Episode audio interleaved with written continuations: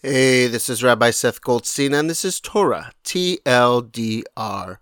In this week's Parsha Pikudei, we have the construction of the tabernacle. After God gives the plans to the Israelites, the Israelites provide all the raw materials. Bezalel and his team craft all the parts and the furniture. Everything is brought to Moses, who, all alone, assembles the structure. It's a poignant scene, Moses working alone on this sacred task. As he puts everything in its place, the text describes him as putting the specially designed Ark of the Covenant into its place. How could he do this? Wasn't the Ark made out of gold? We've learned that the Ark was not made from solid gold, but rather crafted out of wood with a gold overlay. One would think that the central item that carries the actual tablets should be made of the most precious material available. On the other hand, if it was solid gold, could the Israelites, much less Moses himself, actually move it? Since it was made of wood, it was easier to transport.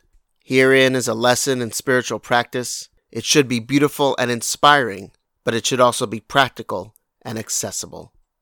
Shabbat Shalom.